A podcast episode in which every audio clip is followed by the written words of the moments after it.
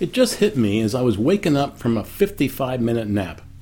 When Jacob and I were at Daniel's Den again today, there were about eight or nine other adults in the park watching their kids or grandkids, but I was the only one actually playing with my grandchild.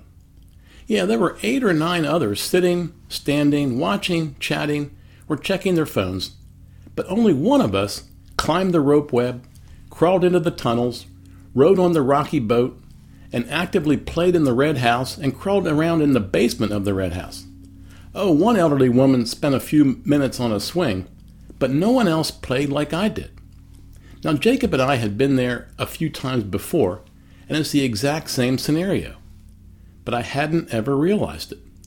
I'm not really bragging. I may be admitting to a character flaw or showing you the kid in me that never grew up. I don't know. I am just stating the facts and telling you what I saw.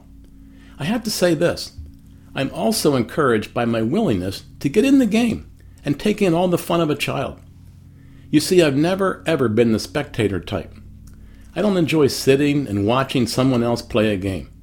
I don't watch college football or basketball, and I don't watch professional sports, except for the Super Bowl, and that's for those outstanding commercials. I grew up playing baseball, football, hockey, and track. I always wanted to participate, hit the ball, block, tackle, chase the puck, and throw the javelin. Watching others do these things is boring for me. So today I'm encouraged by making an observation about myself.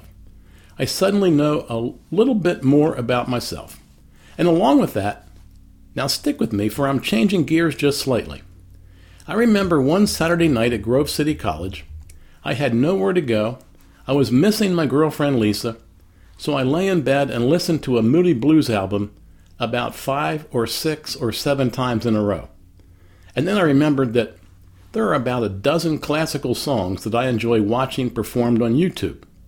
When I want to relax, I bring up Amy Grant's Agnus Dei, or the three tenors' performance of oh O Sole Mio, or Andre, Andre Rieu's Once Upon a Time in the West, or Andre's Ode to Joy performance, or Renee Fleming's O Mio Bambino Caro. Oh my, I could watch and listen to those over and over and over again. And you know what? It made me realize that when I play Fireman Sam, or PJ Masks, or any other pretend game with Jacob, we play it over and over and over again. He never tires of doing the same fun thing. Isn't that interesting? I'm watching a little replica of my addictive personality grow up right before my eyes. But even better than that, I get to play with him over and over and over again.